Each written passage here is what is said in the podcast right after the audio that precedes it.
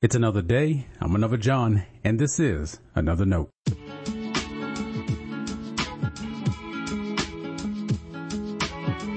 Today's edition of another note is titled Seems Right to Me.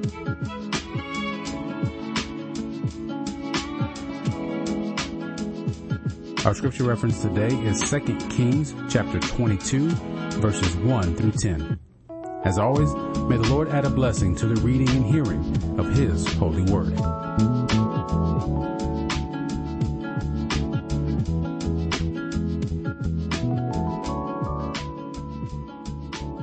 Josiah was eight years old when he began to reign. He reigned 31 years in Jerusalem. His mother's name was Jedidah, daughter of Adaiah of Bozkath. He did what was right in the sight of the Lord and walked in all the way of his father David. He did not turn aside to the right or to the left.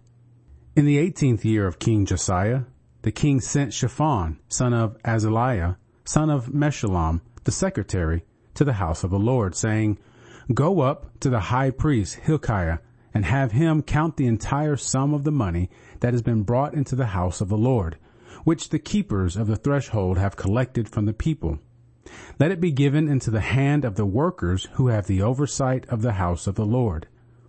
Let them give it to the workers who are at the house of the Lord, repairing the house. That is, to the carpenters, to the builders, to the masons.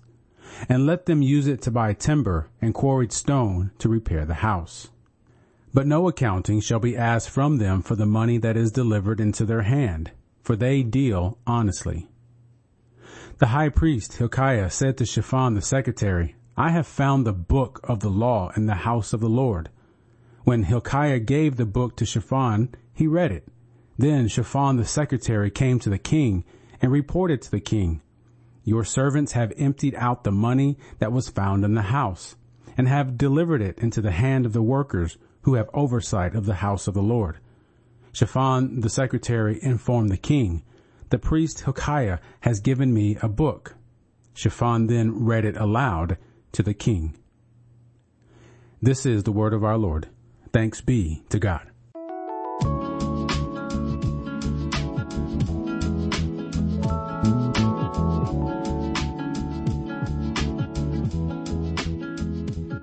King Josiah was eight years old when his 31 year reign began. According to scripture, he did what was right in the sight of God. The first story we read about him takes place in his 18th year as king. It begins when he sent his secretary to ensure funds were available to repair the temple. You know how it is when you start moving stuff around the house? All kinds of things pop up. Things you forgot you bought reappear. And now you need to figure out if it's worth keeping. The thing that popped up in the temple was the book of the law. Of course, the law is the law of God. We're not quite sure what they found. Many think it was a portion of the book of Deuteronomy. You can tell how scarce this was by their treatment of it. The high priest found it and read it to the king's secretary. The secretary thought the king should know about it and went and read it to him. Both times, notice they didn't only find the book, they read it aloud together. Our reading today stops when the king hears the book read. The story goes on, of course, but as we're reading, we can already sense what may happen next. We already know Josiah did what was right in God's sight. What do you expect him to do when he finds the scripture? This created a pivotal moment for him and God's people.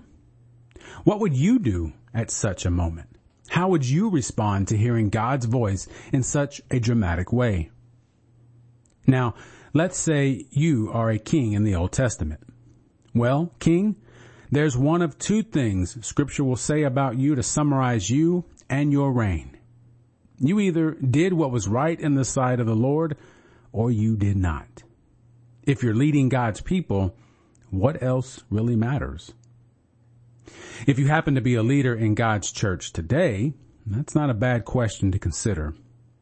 Of all the things churches fill their time with, Are we actually teaching people how to follow the ways of Jesus? That should be a driving concern for the entire body of Christ. We aren't meant to be another social club. God gave the world the church to be a living embodiment of Jesus and the love of God. If we aren't doing what is right in the sight of the Lord, we won't do that. And there's the grand qualifier.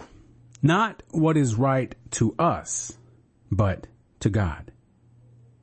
Writing about the need for a spiritual reading of the Bible, Eugene Peterson said, obedience is the thing, living in active response to the living God.